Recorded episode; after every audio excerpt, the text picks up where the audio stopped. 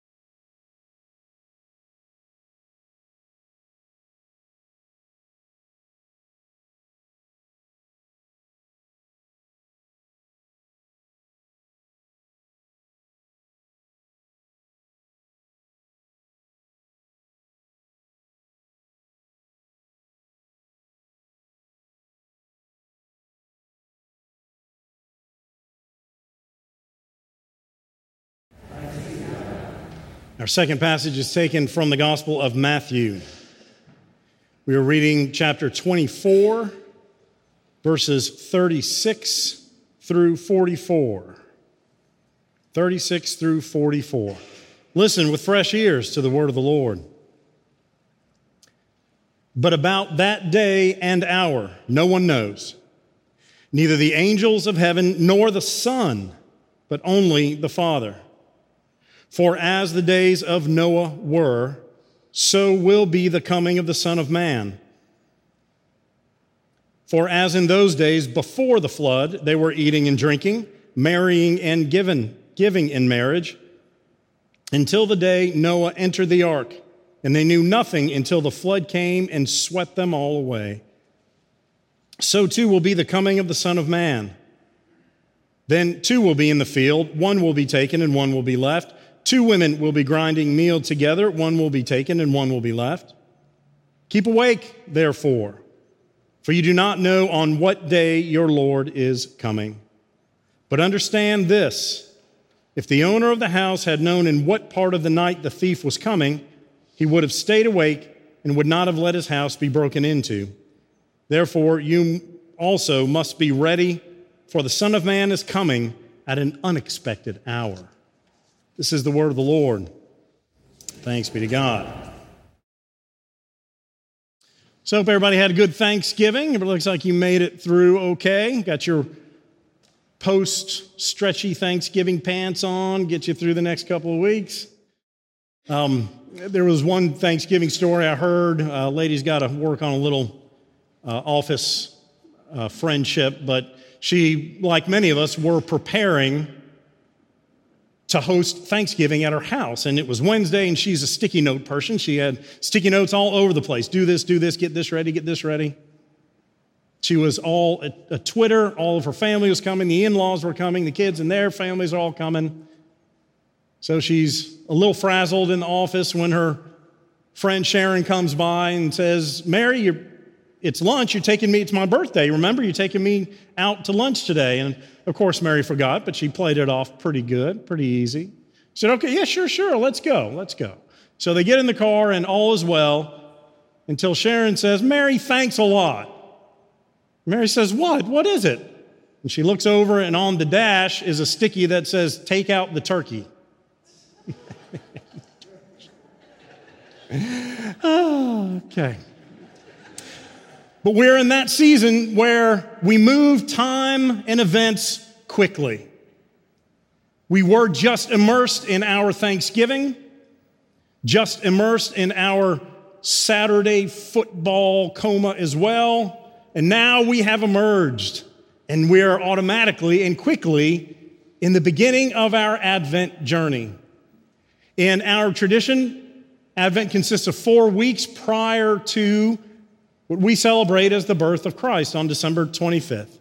It is four weeks of preparation, of looking inward to see how we can best prepare for the coming of the Christ child that we will celebrate again, changing the world forever.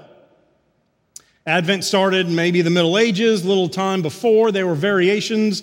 Some was longer. It wasn't until they set the date at December 25th, which was more probably realistically an, an arbitrary guess seasonally. We don't know know the day that Christ was born, but once they set that, you had Lent and Easter in the spring, and so we did Advent and Christmas late fall into early winter.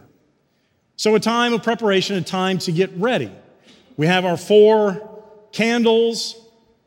Advent is a time of anticipation, a time of getting ready to welcome the Christ child. You'll notice today we're not singing Christmas carols yet. All of our greenery aren't quite complete just yet in the church. All of that is to slowly prepare week by week for us to get closer and closer to the coming of the Christ child. It would take something away from our preparation if today we lit all four candles and the Christ child and we did that each week. No, we build thematically, we build in a variety of ways, and we build in our hearts and lives these four weeks to prepare. So today is Advent. Advent is that Lenten word uh, that Latin word, Adventus, which means to come. We are waiting for Christ to come, based on the Greek word parousia, which is really associated with the second of the two comings today. Let me clarify that. Today, we are celebrating in all Advent, we really celebrate two comings of Christ. It is a dual track. One is getting ready to welcome the Christ child to be born in the stable, Mary Joseph. This year we'll do Wise Men in the Star because we're in Matthew's gospel. But the other, we are waiting for Christ to come again for the second time. We call that the second coming. And at the same time, we are saying, Come, Lord Jesus. We are saying it again in two ways one to welcome Christ incarnate in the infant. And we are also saying, Come, Lord Jesus, again for what we have come to know, the second coming. Make all things whole, bring your kingdom to fruition. It's a rather bold assertion. Are we ready? If God says, okay, you asked, and sends Christ to be with us again, how do we feel about that? Or maybe if we were given a little time, what if God gave us a week? Jesus will return next Sunday, First Presbyterian Church in Columbus, Georgia. Be out by the cookies after worship if you want to come see. If we knew that Jesus was coming in a week, would our week look different than it would were Jesus not coming? Uh, my guess is absolutely it would. If we knew Christ would come on the 25th of December, on what we celebrate as his birthday, we would have a month. How would we spend that time? Advent is all about how we spend our time.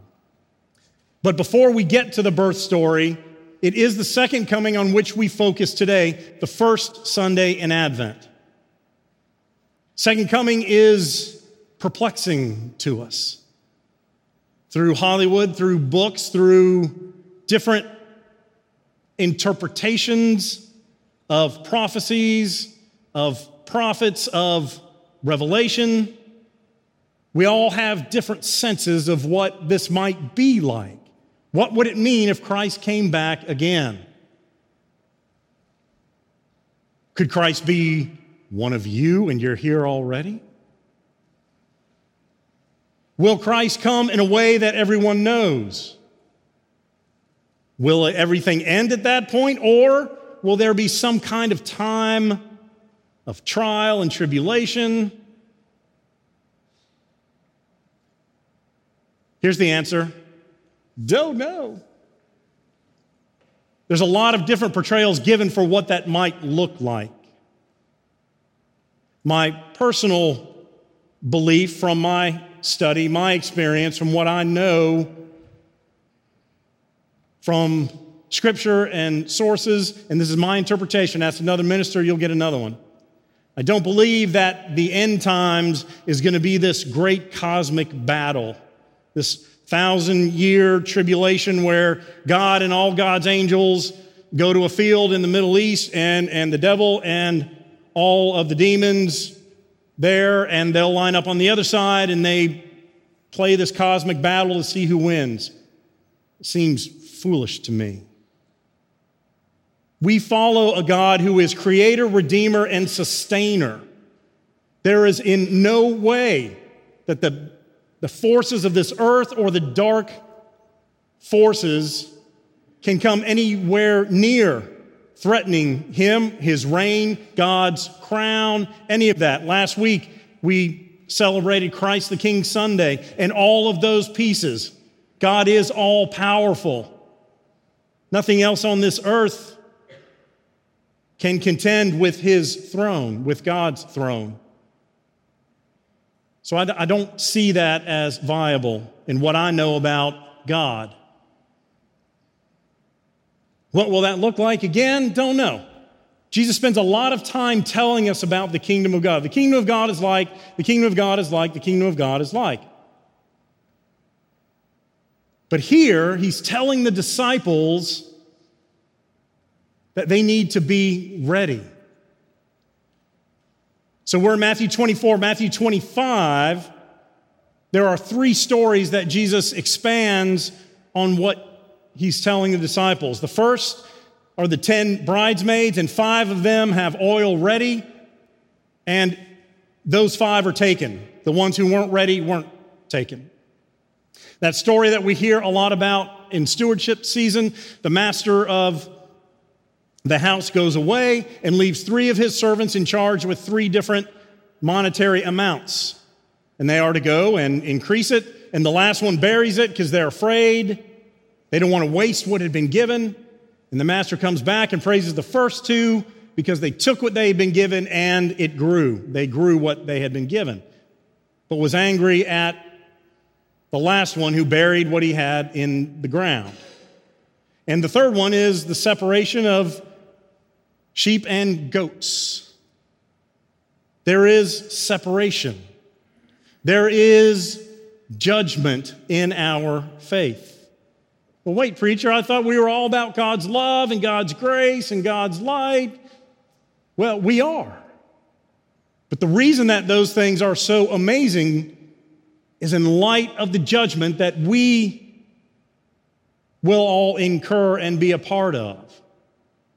Well, what do you mean? How does this judgment work? Well, there are a couple different scenarios. One, we could all be judged when Christ comes again. I believe that Christ will come again in a way that cannot be denied.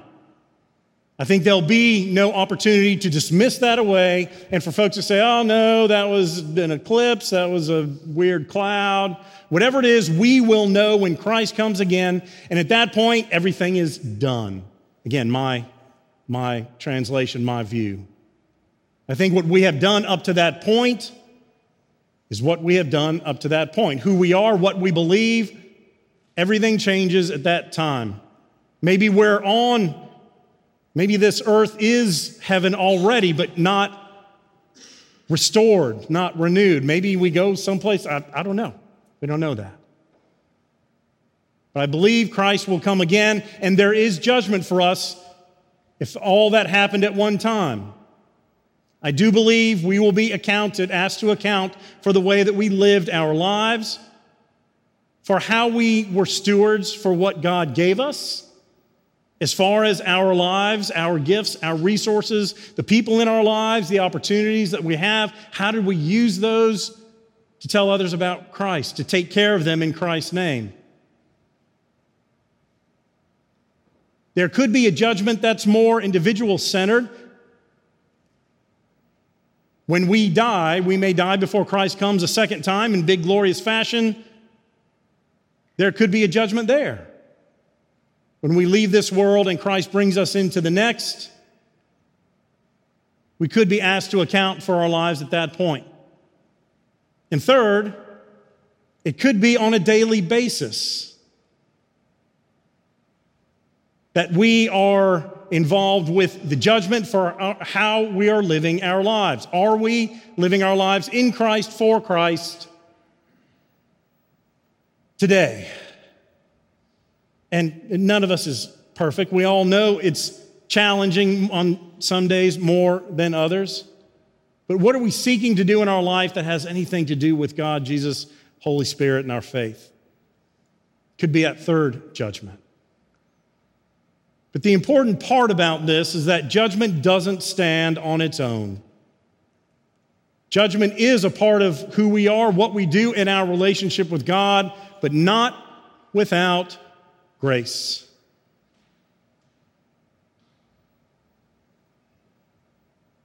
Our Hebrew Bible friends incurred the wrath of God. They had to atone for their sins through offering of animals and um, all of those that the priests did in order to, for them to be forgiven. But God took care of that with Christ once and for all. We don't need to offer burnt sacrifices to God anymore so that we can be forgiven. Christ did that for us. That is the grace. Now, as a mainline denomination, we Protestants can focus sometimes all about the grace and not think too much about the judgment. Other branches of our Christian faith can focus a whole lot on the judgment and not so much about the grace. Our understanding, as I believe Jesus is telling the disciples, is that they're both present, but not without one without the other. Judgment is tempered by the grace of the resurrected and risen Christ. We do not live in fear of the future, but in thanksgiving because of the past. We need not fear whatever this end of the world is going to be, whatever this second coming is, because of what Christ has already done for us and for the world. Christ came to save the world, not to condemn it, each one of us.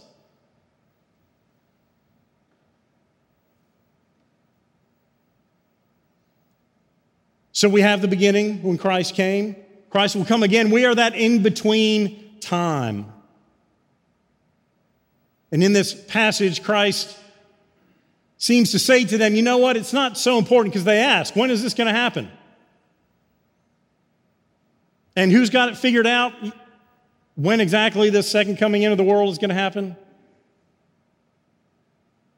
Leslie, uh, Margie, Mary, Bo, anybody? No, well, people seem every once in a while to think they have it figured out. I'd like us to turn to our cover of the bulletin, and I want us to recite Jesus' words together about when we will finally figure this out. When will this second coming, end of the world happen? Read this with me. But about that day or hour, no one knows, not even the angels in heaven, nor the Son, but only the Father. If Jesus don't know, we ain't going to be able to figure it out. I'm telling you that.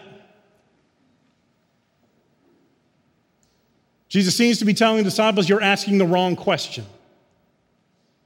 It's not when it's going to happen, it's what are you doing now? Again, we are in that in between time. Christ came, lived his life, was born, did his ministry, was resurrected, ascended into heaven. And now we wait with the presence of God being the Holy Spirit until that second time. So we're in that in between time. Not alone, God is with us, the Holy Spirit is with us, but we're also stewards of the kingdom that Christ brought when he came the first time. Not complete. We get glimpses, we get flashes, we get moments of connectedness with God, with Christ, with this kingdom.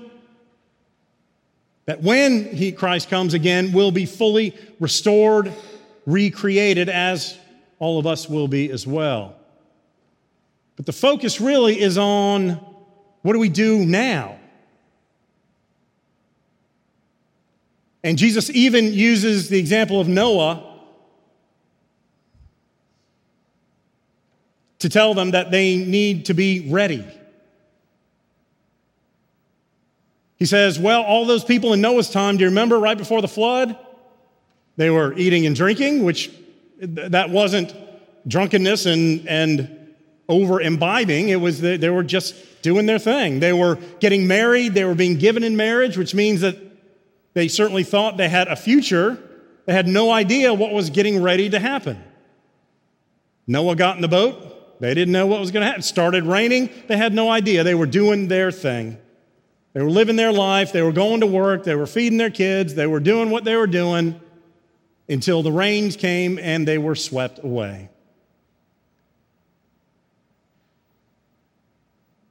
And Christ is telling them again that nobody is going to know when this is going to happen. And if people think they do, run the other way. Because Jesus doesn't know, there's no chance, friends, that we will figure this out, nor do we need to.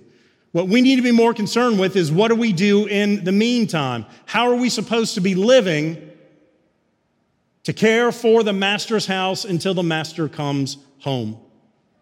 Which could be now, could be tomorrow, next week, could be 10,000 years from now. That is God's time. That is not our time. Question isn't so much when that's going to happen, it's what do we do now? And the answer is be ready, be alert. Some of us in this whole judgment end of the world stuff can kind of write that off and not think about it not really believe that anything is going to happen. And in doing so, we become complacent and apathetic.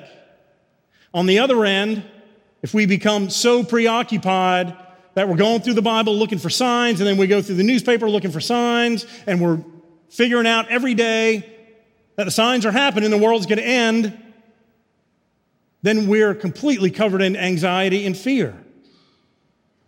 And by the way, all those things that give biblical insight into when the end will come as far as signs, those things happen on a regular basis. And they have been since the beginning of time, whether it's astrological events or it's wars or it's other signs and symbols.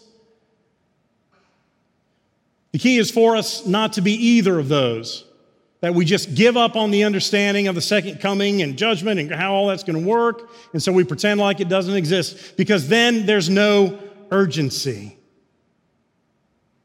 What if, again, Christ was coming next week? Would you have a sense of urgency for that time that you had left? Of course you would. Of course you would. So would I.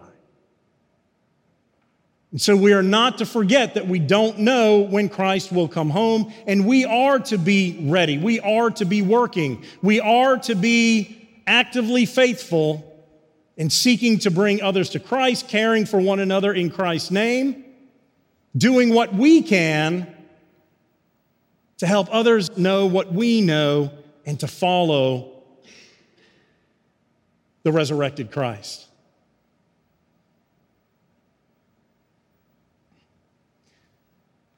We'll get to baby Jesus. All that is great. But there is hope that lies in all of this today. We shouldn't, as Debbie said to the children, our hope is rooted in the fact that Christ died and rose for each of us and the world. Therefore, the hope also is that when we follow, when we open ourselves to the presence of Christ, that at that end time, Christ's grace will be present with us as well. Hope, light, and darkness, those are images that we will work with all the way through Advent.